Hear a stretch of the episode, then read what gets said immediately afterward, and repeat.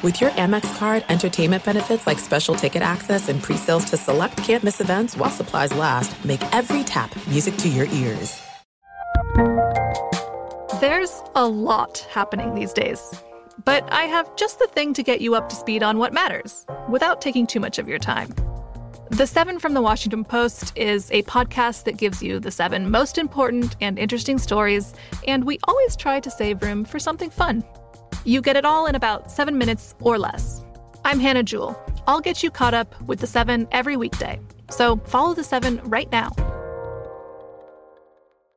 At Bet365, we don't do ordinary. We believe that every sport should be epic every home run, every hit, every inning, every play. From the moments that are legendary to the ones that fly under the radar, whether it's a walk-off grand slam or a base hit to center field. Whatever the sport, whatever the moment, it's never ordinary at Bet365. 21 plus only must be present in Ohio. If you or someone you know has a gambling problem and wants help, call 1-800-GAMBLER.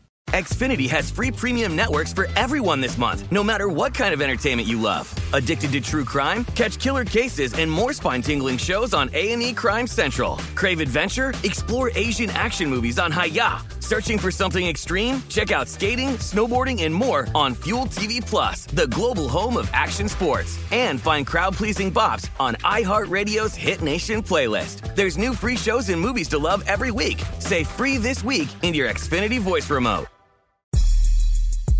What up? It's the Crossover Pod Friday edition. I'm Howard Beck, senior writer for Sports Illustrated. As I record this, 28 of the 30 teams have played a game. The other two will have played by the time you hear this, which means we now know who's winning the title, which teams should be blown up, and of course, the MVP. Um, do fans and media in other sports overreact the way we do on the NBA? Is it just an NBA thing? I kind of feel like it might be. Uh, anyway, to help me not overreact, but maybe shed a little light on what does matter so far, is one of the smartest NBA analysts out there, my friend Seth Partnow. You know him from his work at The Athletic, uh, his book, The Midrange Theory, which we discussed on the pod last year. And of course, he's formerly the director of basketball research for the Milwaukee Bucks. Super smart dude. We are going to discuss all of the sample size, theater, early impressions, and a couple other things. Before we get to Seth, my weekly plug Sports Illustrated and Triumph Books have a great new book out commemorating the Lakers' 75th anniversary. It's called The Greatest Show on Earth. It's got 15 stories from the pages of SI from the 60s to the present, covering all the Laker legends. I'm talking Kareem and Magic and Wilt, Elgin Baylor, Kobe, Shaq, LeBron and written by some of the greatest sports writers of those eras Frank Deford, Jack McCallum, Lee Jenkins, Chris Ballard, and many more. I had the honor of writing the introduction for this book, and it's now available for pre order with a 30% discount. Here's what you do go to triumphbooks.com, search for Greatest Show on Earth. There's also a direct link in the summary of this podcast, or you can go to this bit.ly link, bit.ly slash Lakers75. When you get to checkout, use the discount code Lakers30. Again, triumphbooks.com or the link that I just mentioned and in the summary of this podcast, discount code Lakers30. Okay, my conversation with Seth Partnow is coming up next, so stick around. This is The Crossover, an NBA show hosted by Sports Illustrated's Chris Mannix and Howard Beck. It's a whole new level for you and me, Chris, this relationship. Like and subscribe for the best weekly NBA content these two are capable of. What does that mean? Could be the best duo ever. I don't see how you can beat that. Here they are, Chris Mannix and Howard Beck. Now pleased to be joined by the man who separates all NBA players into tiers, which are not rankings. They're just Never. tiers, folks. But even in tiers, they are still designed to insult your favorite player and your favorite team because he's just mean that way. Seth Partnow, how are you, sir? Uh, hi, how's it going, Howard? Uh, thanks for having me. I it's I hate your team no matter who it is, and I hate them all equally. That's the point of the tiers, really, is that no matter what tier you're in, somehow you've been insulted, you've been slighted. All tiers, all rankings are just made to uh, to insult and annoy people. That's that's why they exist. Uh, also to get you to keep clicking. Frankly, um. you know, Com- commerce has to commerce. Indeed.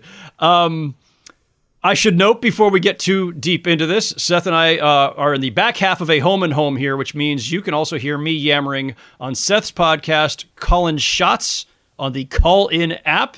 It's very confusing to have the call in shots on the call in app, but it's also on Spotify and Apple Podcasts and all the other places where you get podcasts. So go go look for that, uh, for that as well. We talk a lot of Lakers um, and um, and the season and uh, broadly parody some other things. It was a fun conversation. People should go check that out too.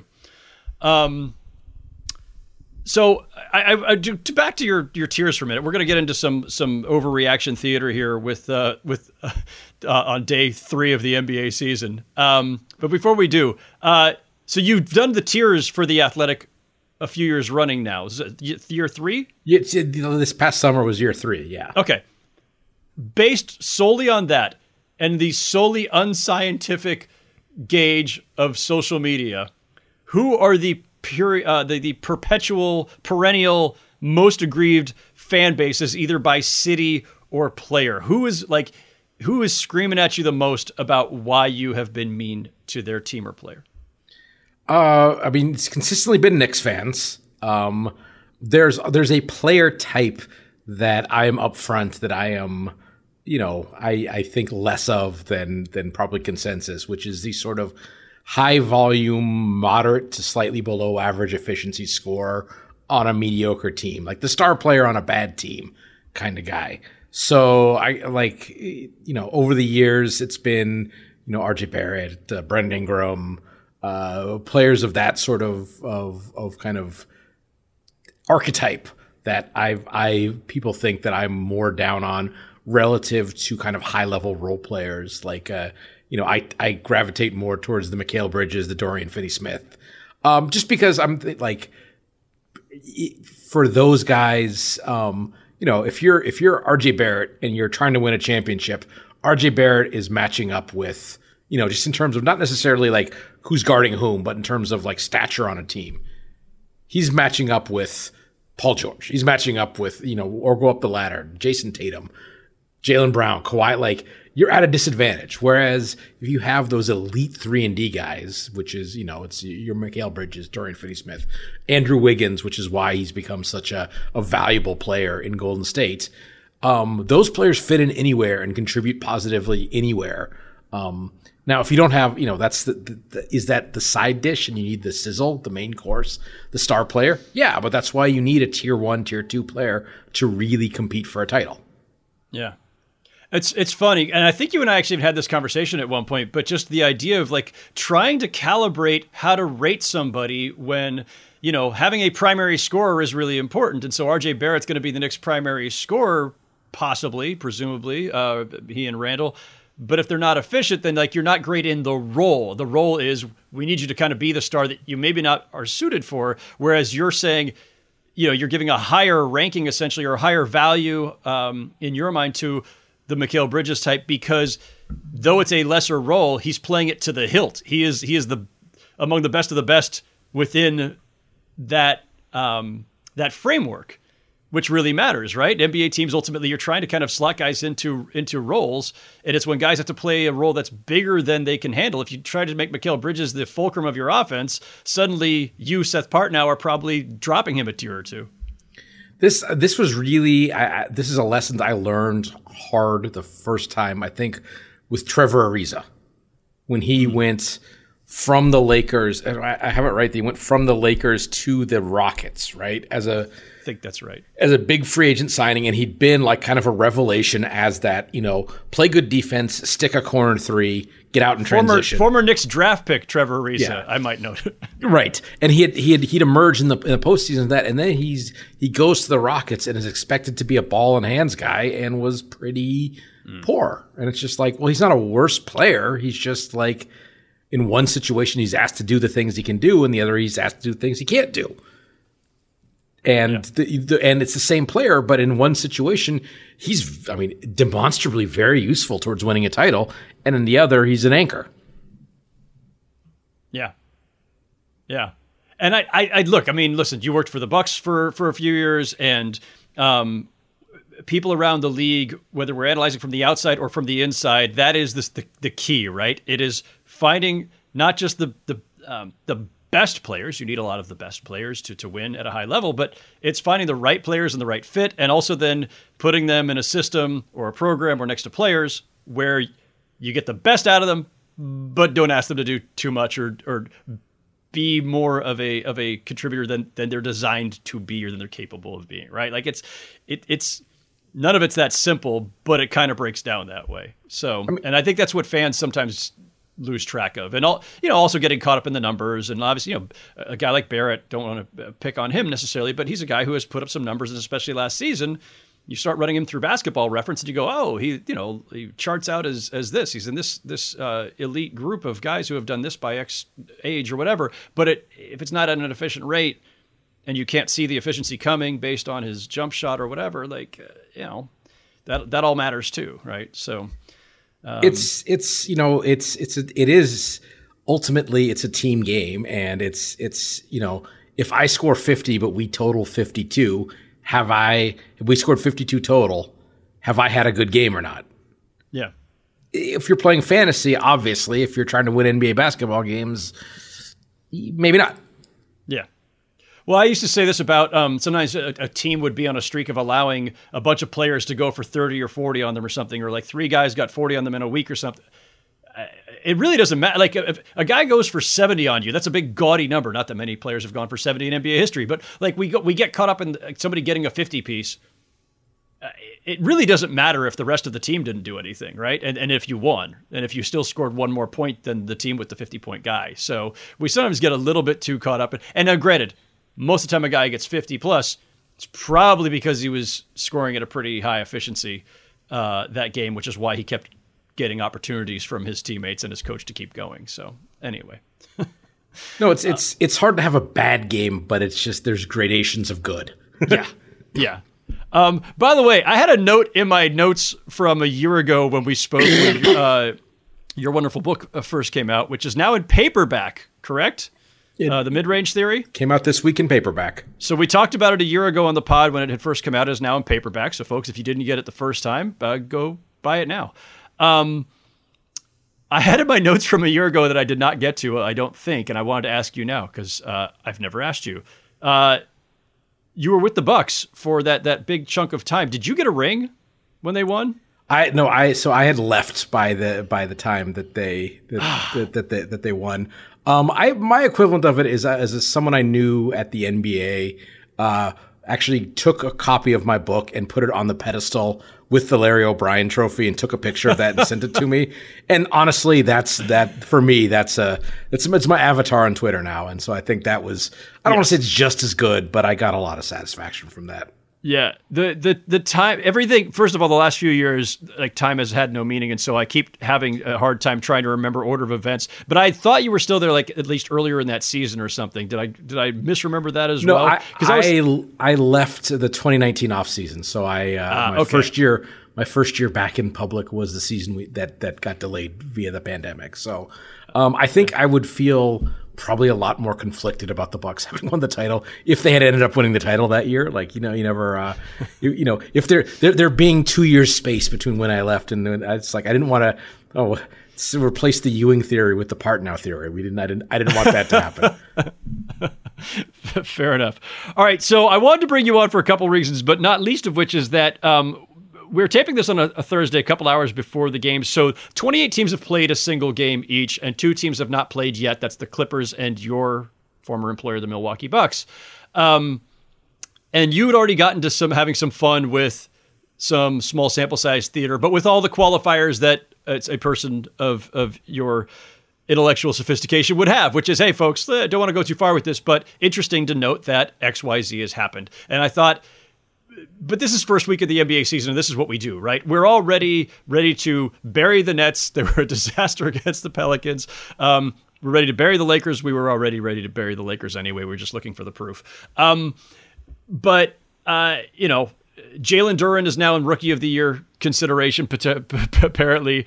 Um, so I just thought it'd be fun to do a little bit of uh, small sample size theater here. And before I get to kind of like the few of the ones that, that you have noticed um, that are interesting beyond just being a one game sample. Uh, I thought I'd just throw a few of these at you because they are ridiculous on their face, but maybe not entirely ridiculous. So, who should be more worried, Seth? The Lakers or the Nets? The Lakers. You can see a path for the Nets. Now, I should caveat that by saying that if they trade Westbrook and picks for Miles Turner and Buddy Hield, then I guess that's a that's a pretty sharp sea change for the Lakers as well. But barring barring that, like with the rosters they currently have, uh, I mean, you know, the Nets played bad, the Lakers are bad, and I think one of those is easier is an easier fix. The best conversations I have with my colleagues are the ones that happen when no one is looking, when we're not 100% sure yet what to write. Hopefully, having conversations like this can help you figure out your own point of view. That's kind of our job as Washington Post opinions columnists. I'm Charles Lane, Deputy Opinion Editor. And I'm Amanda Ripley, a contributing columnist. We're going to bring you into these conversations on a new podcast called Impromptu.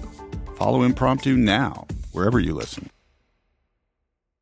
There's no distance too far for the perfect trip. Hi, checking in for. Or the perfect table. Hey, where are you? Coming! And when you get access to Resy Priority Notify with your Amex Platinum card. Hey, this looks amazing! I'm so glad you made it. And travel benefits at fine hotels and resorts booked through Amex Travel. It's worth the trip. That's the powerful backing of American Express. Terms apply. Learn more at americanexpress.com slash with Amex. At Bet365, we don't do ordinary. We believe that every sport should be epic. Every home run, every hit, every inning, every play. From the moments that are legendary to the ones that fly under the radar. Whether it's a walk-off grand slam or a base hit to center field. Whatever the sport, whatever the moment. It's never ordinary at Bet365. 21 plus only must be present in Ohio. If you or someone you know has a gambling problem and wants help, call 1-800-GAMBLER. I'm Katya Adler, host of The Global Story. Over the last 25 years, I've covered conflicts in the Middle East, political and economic crises in Europe, drug cartels in Mexico. Now I'm covering the stories behind the news all over the world in conversation with those who break it. Join me Monday to Friday to find out what's happening, why, and what it all means. Follow the global story from the BBC wherever you listen to podcasts. So let me just pull on one thread there, which is this: Rob Pelinka, before the season began, the Lakers uh, team president, GM, whatever his title is these days, who has an extension, um, said he's not opposed to trading the two first-round picks that they are, have available to them if it's the right move. And I think he alluded to the idea that it, it, should make them a contender, or maybe maybe that's been reporting that it's they only want to do if it makes them a contender. I don't think there's anything they can do in the short term that's going to make them a contender, um, but I do think that the trade that you've talked about, that, that everybody has speculated on for a long time now, that's been discussed between the teams, the Hield Turner thing, it doesn't make them a title contender, Seth, but I believe it at least makes them much better and relevant and solves certain, or at least fills certain gaps in that roster. Like, if you were if you were working for the Lakers right now in the position that you had with the Bucks, and they came to you and said, "What do you think? Is this?" good enough return? Does it get us far enough, advance us enough this season? We don't we don't need to be contenders. Let's let's just say the Lakers actually conceded that point. We just want to be in the mix. We want to be a top 6 team. We want to have a puncher's chance to advance in the playoffs. Is that deal worth it? I mean, it, so the first thing I ask is is uh, how long is my contract? Insofar as how what's the chances that I'm around when those draft picks come due? You got the, an extension when Pelinka did. How about that? Well, no, but if I'm if I'm somewhere else when those picks come due, let's fire away. Like that's, yeah. that, that, that's costless for me. But in all seriousness, um, uh, I think it. I I, I think with with that trade, it at least puts them in chip in a chair territory. Um. Mm in that I, you know, I do. Does it make them prime contenders? No. Does it put them in a in a situation where, hey, if we get a reasonably balanced roster to the playoffs and have LeBron and Anthony Davis healthy, does anyone want to play us? So then, like, would I pick them to beat the Warriors in the series? No. Would I pick them to beat the Clippers? Well, I mean, seven home games, so maybe. But Um, but but at least it, it's uh, you know best player on the floor still means something, and and can LeBron dial up for that for if he again doesn't have to use all his energy during the regular season to get them to the seventh seed. Um, you know, I've I, as someone who who first I've I've talked about this a, a lot as I wrote the first is LeBron slowing down article in 2014. Um, and you know, oops, eight years ago. Yeah, eight Holy years crap. ago. So, uh, you know, I'm a little wow. gun shy, but like, but even even with those concerns, like, you know, do you want to play LeBron with a real team around him in the playoffs? Yeah, I, mean, listen, I've been saying this each of the last few years because his his seasons keep getting short because of injury, and that's what happens when you get older in this league and when you've logged as many miles as he has in this league. But the fact is, when he does play, he's still playing at an MVP level. He's putting up MVP kind of numbers. You could you can knock him on the defensive side if you want to, but in a playoff series, if he's well rested, when I know he'll turn up the defense, I'm still rolling with him. In fact, I I I still I know we're all you know everybody's moved on to uh, Giannis is best player in the league, uh, or it's Jokic, or maybe it's Embiid, or it's going to be Luka's soon, or hey, on any given night it's Durant. I, on any given night in any given playoff series, I'd still say it's poss- possibly LeBron. For 82 games, it may not be, but if you gave me one guy I could pick for a playoff series tomorrow, best of seven, I think I'm still taking LeBron personally. But you know, um, I, I, I don't I don't think it's that big of a stretch. Yeah. No, I think, and I think honestly, like LeBron is the, the bigger, the bigger half of that deal is frankly, uh, I mean, the, the single biggest issue with the Lakers is that if Anthony Davis was a guy who could play 2,800 minutes a year, play 75, 80, 80 games, 2,800 minutes, and just like, you know, be that guy, then their floor is, is only, can only go so low. But he's not that. And so just getting yeah. like a Miles Turner to be able to, all right, well, we you don't need to make every play on defense for us. You can like yeah. if you if you play there's a couple nights a year where you play defense, you only play hard on defense for 10 minutes. That's fine. Just being able yeah. to to do that um, puts them in a situation where just getting to April reasonably whole would be is is something that, you know, is just going to be hard for them on like regardless of what their record is by that point. Yeah. Listen, I understand the idea that you know maybe as uh, teams start figuring out who they are and who they aren't over the next month, that some teams will start pulling the plug, try to jump into the Wembanyama sweepstakes, perhaps, and that other trades might become available that maybe are a better payoff than Hield and, and Turner. But if that was the only deal I could get, I would absolutely do it myself. Um, of course, slight caveat there too. Miles Turner uh, twisted his ankle last night, and he's been hurt a lot over the course of his career. But when healthy, and I, I, feel like that would be an unfortunate thing with the Lakers. It's like Anthony Davis when healthy, LeBron when healthy, Miles Turner when healthy. When healthy, guy's an incredible shot blocker and can shoot the three much better than Anthony Davis does. So now you've you've got uh, you know some you know uh, ability to space the floor with with two bigs out there.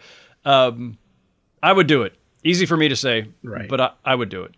Let, so. let me suggest last point on this. Let me suggest yeah. that Indiana is going to be. Uh, very conservative in terms of uh, their players coming back from injury this year. I feel pretty confident that no one is rushing Miles Turner to get back on the floor.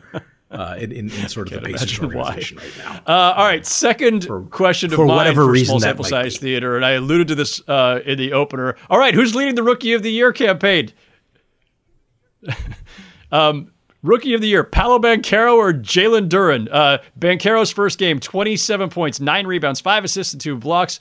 Jalen Duren, the 13th pick, uh, going to the uh, the Pistons through machinations that involved the Knicks. 14 and 10 with three blocks. Uh, a lot of Jalen Duren excitement on the timeline uh, last night.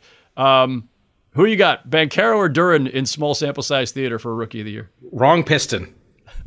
Give me Jaden, Jaden Ivey. Ivey. Yeah. No, I, um, it, I, I, I think Duren was the more fun one to throw in there, but yeah. obviously, yeah, Ivey had a pretty nice debut yeah. as well. I mean, you know, Banchero is gonna he's gonna have the he's gonna play enough. He's gonna have the ball enough. He's gonna put up the numbers, and he's frankly pretty good. I mean, it's yeah. it's like you know single game, but if that's at all like the Paolo Banchero we see this season, um, it's an award that's done by January.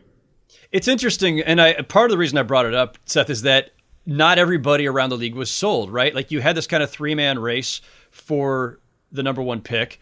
And, you know, I, I think some people felt like, well, Banchero, he's going to be really solid. He's going to do a lot of things really well, but maybe not one thing elite, right? And so it was: is he really a building block? Is he realize? Is he really uh, the guy, the, the the primary building block, right?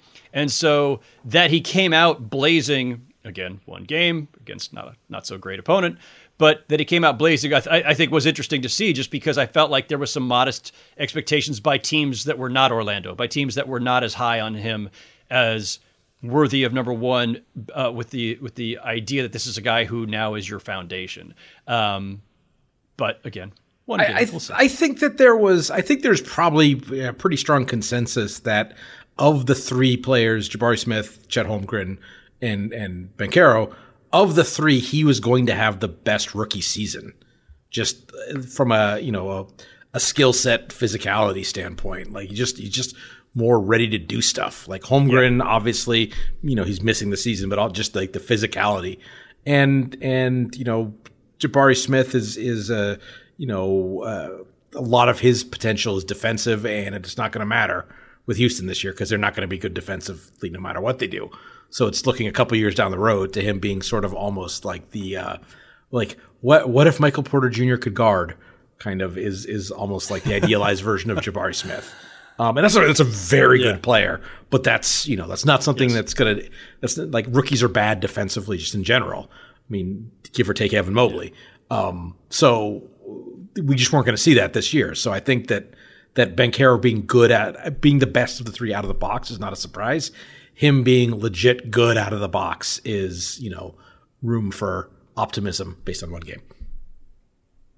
Yeah. Um, my bonus corollary to the uh, rookie of the year, my by the way facetious rookie of the year uh, race question. Um, is it too soon to say, also slightly facetious, folks, is it too soon to say that the Knicks blew it by trading the pick that became Jalen Duren, uh, who they actually could have had twice because they traded out of 11 and then they ended up with the 13th pick eventually and, uh, and routed that to the Pistons to dump Kemba Walker's contract? Uh, I mean, they out of that they ended up with Jalen Brunson and Isaiah Hartenstein's pretty good. So yeah. I mean, I think I, I you know, um, I don't know how much where that uh, the Jalen Brunson signing ultimately gets them. Um, in terms of in the Eastern East pecking order, but that's I mean I think Jalen Brunson is going to be a a better player for the next two to three years than Jalen Duren. I, only brought it up because uh, the, the, Knicks have had so many of these moments where uh, you know sliding doors and trading right. out of picks and or missing a guy or not you know taking Toppin over Halliburton, which sure. I know a lot of my fr- friends who are Knicks fans are, are, still stung over. But also just because, um, listen, I'm, I'm on record as saying I, I thought clearing the, the, the room to get Jalen Brunson was the right move. Um, they've needed a point guard since forever. Uh, I've been in this city for 18 years, and they've very, very rarely had anybody, and they've been short-term stopgaps for that matter, uh, who could handle it. And I and I believe that having somebody as solid as as Brunson, while he may never make an All-Star team, just having somebody to settle things down, get people in the right spots, control the offense, make it easier on everybody, so that to our earlier conversation, a guy like Barrett's not having to overdo it, right? Uh, and it should hopefully get easier shots because of, of, of, Brunson being there and them having some semblance of of uh, of an offensive uh, fulcrum. I, I, have to say, like, not to make everything about like transactions and contracts, but I I feel a little different about the the moves to get Jalen Brunson. I was sort of pricing in, well, and then RJ Barrett's going to get a max extension and blah blah blah, and he actually got a like a very reasonable yeah. from a from a team perspective a, a extension. And so from a future like ability to continue to add talent, um, it's not the the Brunson contract is not as much of kind of a, a salary cap brick as it might have been if they had already had you know all the like you know max money going out for for RJ Barrett and then whatever they end up doing with you know with with with Quickley and if they keep Toppin and then Quentin Grimes is going to and so all these things. Um, so I think that that made that makes me revise sort of how I felt about that signing a little bit. Yeah. Um, all right. Uh, I had one other one, but I want to I want to flip this around and, and let you go because I, I did ask you in advance. Give me a few things sure. that, that have been kind of percolating. So give me two or three things, depending on timing here and, and, and when you need to jump. Give me something worth noting based on the first couple nights, that again, small sample size, but given what we saw in the preseason, given what we already knew about a team or a player, some things that are worth noting now through small sample size theater that may or may not mean a thing when we get to April. So there's three players that, that kind of run together, and one of them I expected it to be a problem. One I expected it to work it out, and one I wasn't sure, and it kind of didn't quite work out that way. I'm talking about you know the three prime most ball dominant players in the NBA, which are Luka Doncic, James Harden, Trae Young. Now I kind of expected, uh, to their detriment, because of losing Brunson and not really adding any more create like on ball creation or, or ball handling, that that was going to steer even further into you know Luka does everything offensively, and he's coming into the season in better shape because of uh, of, of of his summer national team play and stuff like that. That's fine. It's still uh, the, the the load on him has been too much, and in game one he already led the league, I believe, in uh, as a stat I like to use called time of possession percentage, which is amount of time that the player has the ball relative to the time his te- team is on offense when he's in the game. He'd already been the league leader the last couple of years in that. Uh, and usually the league leaders are in the mid to high 40s. He's around 48% last year. He had the ball 54 some percent of the of the uh, percent of the time he was on offense uh, in game one. So that's I expected them to lean into that more, and I don't think that's positive.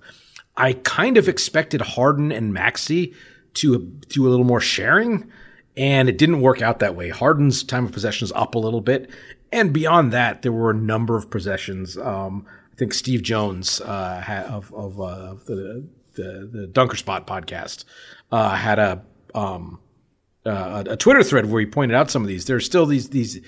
If you're playing, the part of the appeal of having like a two guard front like this is you can play off each other.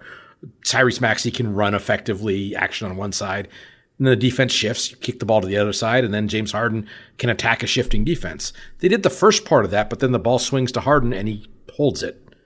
And, you know, if, if he's basically turning himself into a guy you don't have to guard on the perimeter if like Jayson Tatum, who's guarding him for a lot of time, is helping way into the paint and has all the time in the world to close back out to him.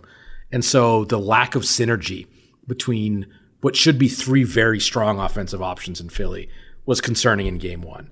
And then on the flip side, players who I did not think were as natural a skill set fit uh, in, Trae and Dejounte Murray, because Dejounte Murray has never really been a good off ball player because of skill set, and Trae has never been an especially uh, willing or active off ball player. In game one, it actually worked pretty well. His time of possession percentage was down, uh, you know, it's still in the 40s, but it was down from like 48 to 42. And after taking 77 catch and shoot threes all of last year, he took four on opening night. He didn't make any of them, but still, if that if if if Atlanta can balance the load of their offense better, I don't know how much it helps them in the regular season, but I think and looking towards a postseason, I think it makes them a much more difficult and resilient offense to contend with if they can attack from multiple angles. If you have to account for Trae when he doesn't have the ball, uh, much like you know Doncic and and uh, and uh, Harden, he's been a guy who, when he gives the ball up, has kind of tended to I'm going to stand by half court and wait till I get it back or take the rest of the play off.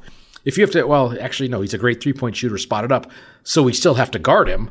That that I think, while someone competent with the ball is doing something on the other side of the floor, I think that just makes them so much more difficult to guard. Now it's one game. We'll see if it lasts but that if I was if I was a Hawks fan or, or in the Hawks organization, that would be a very encouraging development to me.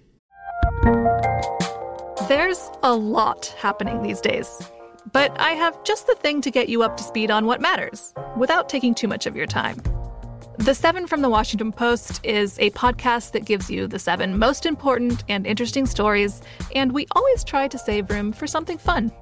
You get it all in about seven minutes or less. I'm Hannah Jewell. I'll get you caught up with The Seven every weekday. So follow The Seven right now. There's no distance too far for the perfect trip. Hi, checking in for. Or the perfect table. Hey, where are you? Coming! And when you get access to Resy Priority Notify with your Amex Platinum card. Hey, this looks amazing! I'm so glad you made it and travel benefits at fine hotels and resorts booked through Amex Travel, it's worth the trip. That's the powerful backing of American Express. Terms apply. Learn more at americanexpress.com slash with Amex. At Bet365, we don't do ordinary. We believe that every sport should be epic. Every home run, every hit, every inning, every play. From the moments that are legendary to the ones that fly under the radar. See for yourself when you sign up today and get $150 in bonus bets when you bet just $5. Whatever the sport, whatever the moment, it's never ordinary at Bet365. 21 plus only must be present in Ohio. If you or someone you know has a gambling problem and wants help, call 1-800-GAMBLER. Terms and conditions apply. From BBC Radio 4, Britain's biggest paranormal podcast is going on a road trip. I thought in that moment, oh my God, we've summoned something from this board. This is Uncanny USA. He says, Somebody's in the house, and I screamed. Listen to Uncanny USA wherever you get your BBC podcasts if you dare.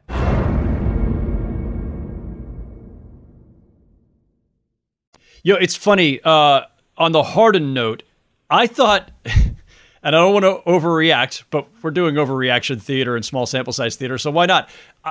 If I'm going to overreact to a data point from the Sixers' first game, it's not even anything that Harden did, although there was plenty of that too. It's something he said because Chris Haynes for Turner uh, on the TNT broadcast said, I talked to James Harden today, and he said he's going to show everybody this season why he's still the old James Harden from Houston, why he can still play at that level. He can still. And I thought, okay, fine. Like physically, that's a good thing for the Sixers and for James Harden.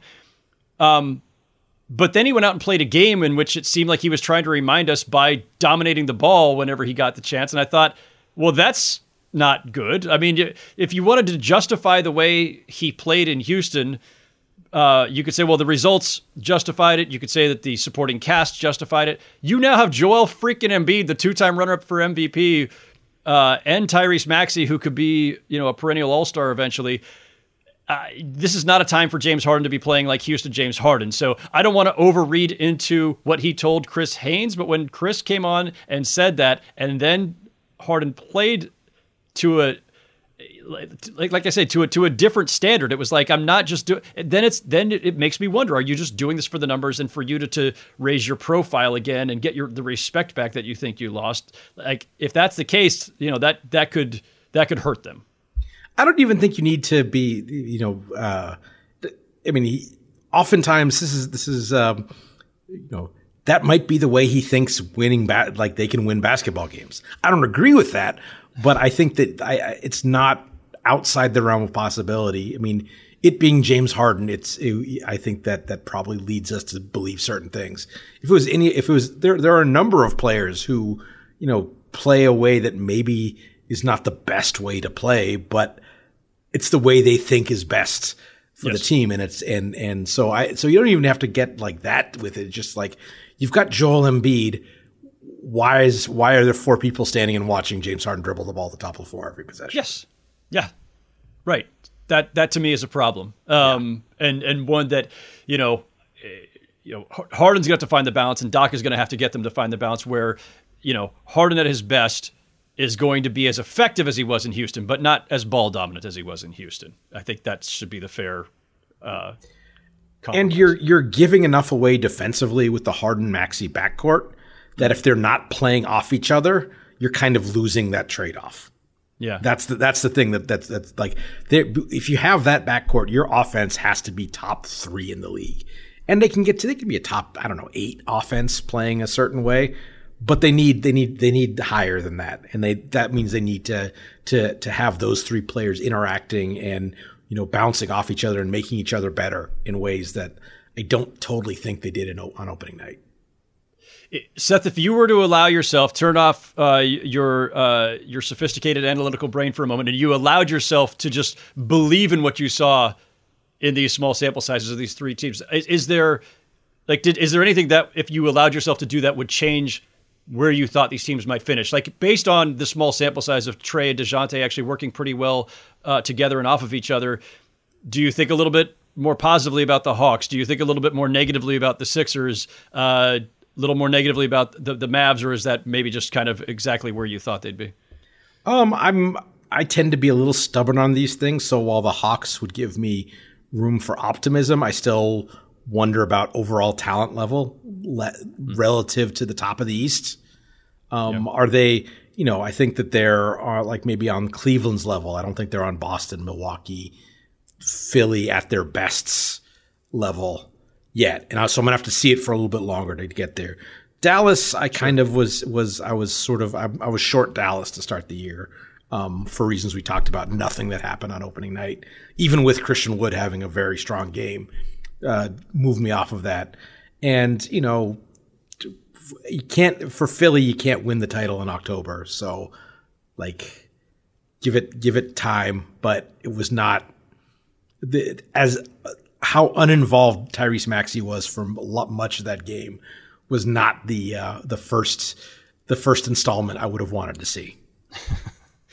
Uh, you brought up Christian Wood. Uh, you know the Mavericks. You know they, they obviously they lose Jalen Brunson, but okay, Tim Hardaway Jr. gets healthy, and now it's a full season of Spencer Dinwiddie, and if he stays healthy, and then you got Christian Wood and, and JaVale McGee, and so now you've you know the the optimist.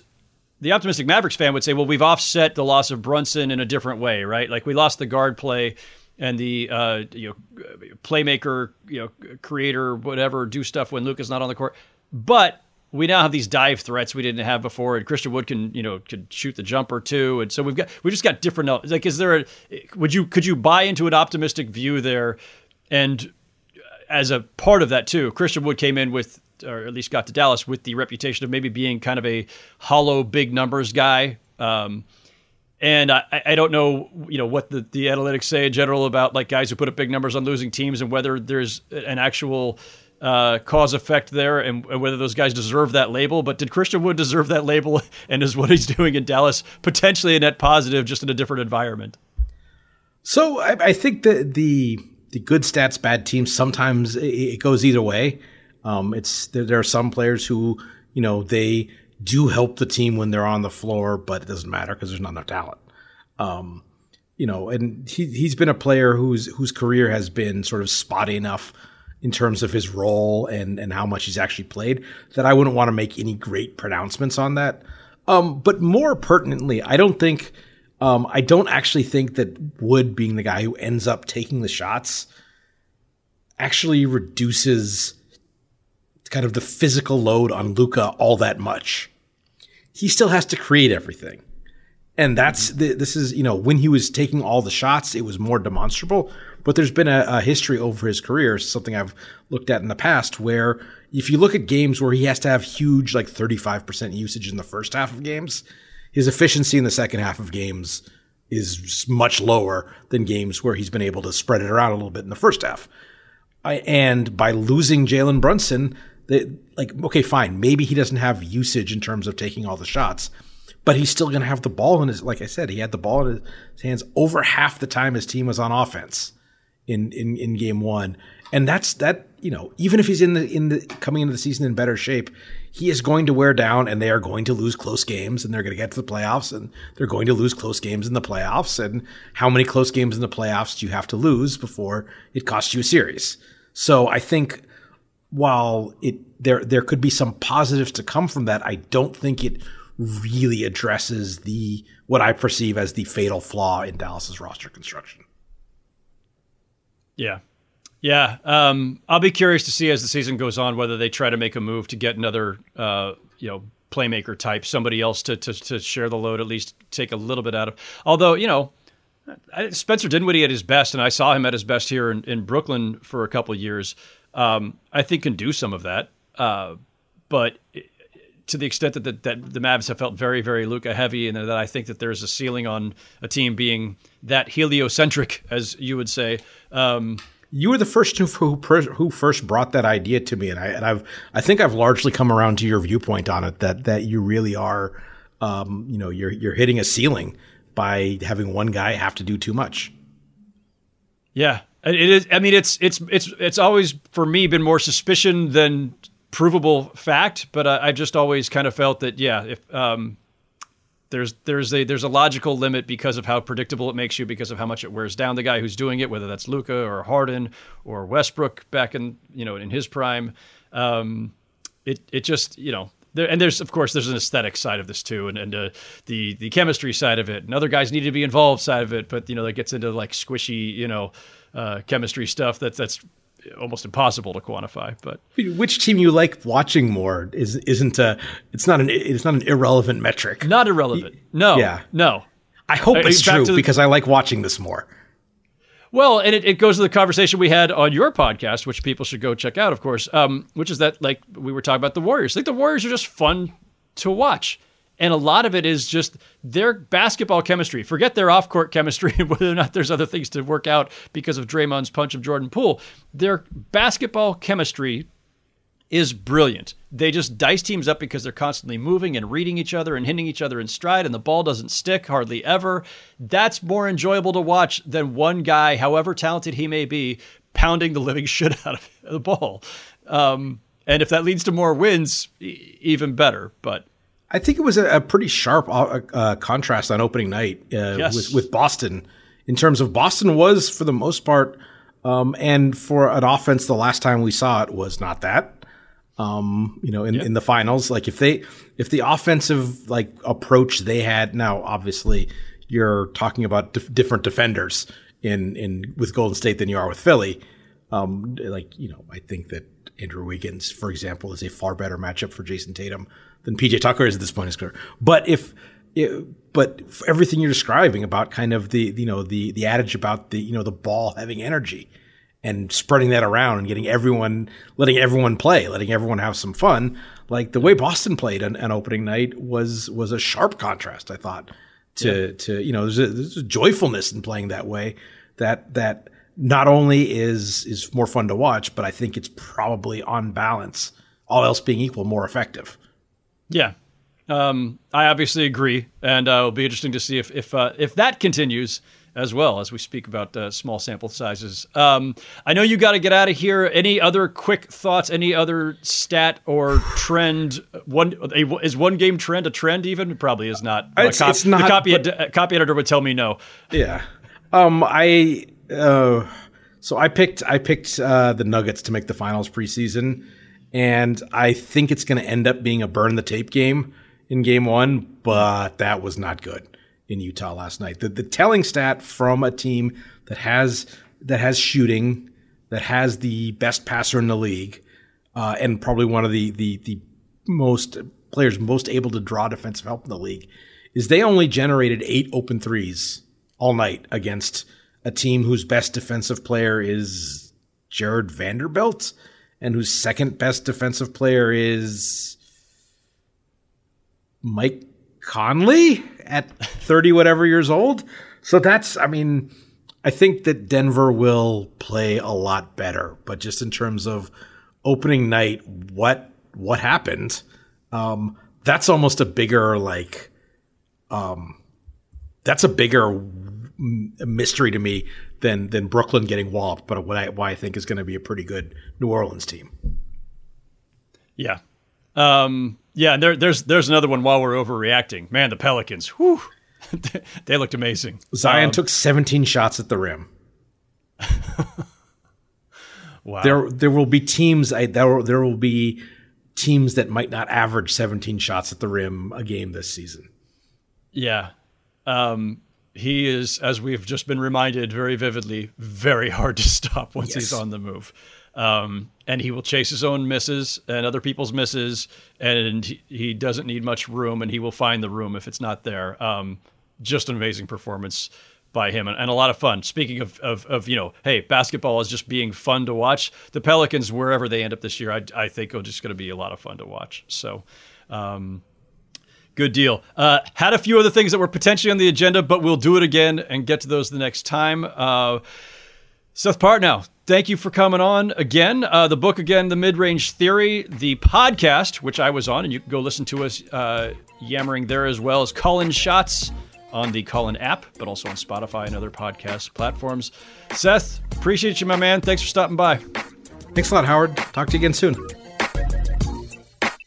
Okay, that's it for today's show. My thanks again to Seth Partnow. Thanks to our producer, Shelby Royston, and thank you all for listening. Remember, you can hear Chris Mannix and me every Tuesday on the crossover with all the latest NBA chatter. And then on Fridays, it's me and a guest. Don't forget to rate, review, and subscribe to the crossover wherever you get your podcasts. And hit me with all your feedback on Twitter at Howard Beck.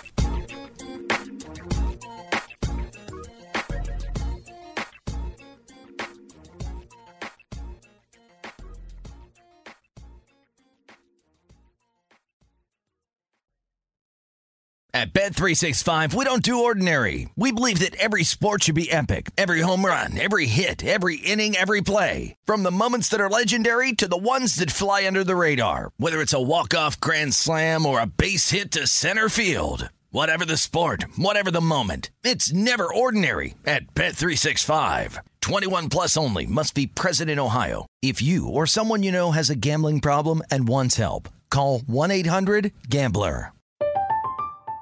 I'm Katya Adler, host of The Global Story. Over the last 25 years, I've covered conflicts in the Middle East, political and economic crises in Europe, drug cartels in Mexico. Now I'm covering the stories behind the news all over the world in conversation with those who break it. Join me Monday to Friday to find out what's happening, why, and what it all means. Follow the global story from the BBC wherever you listen to podcasts.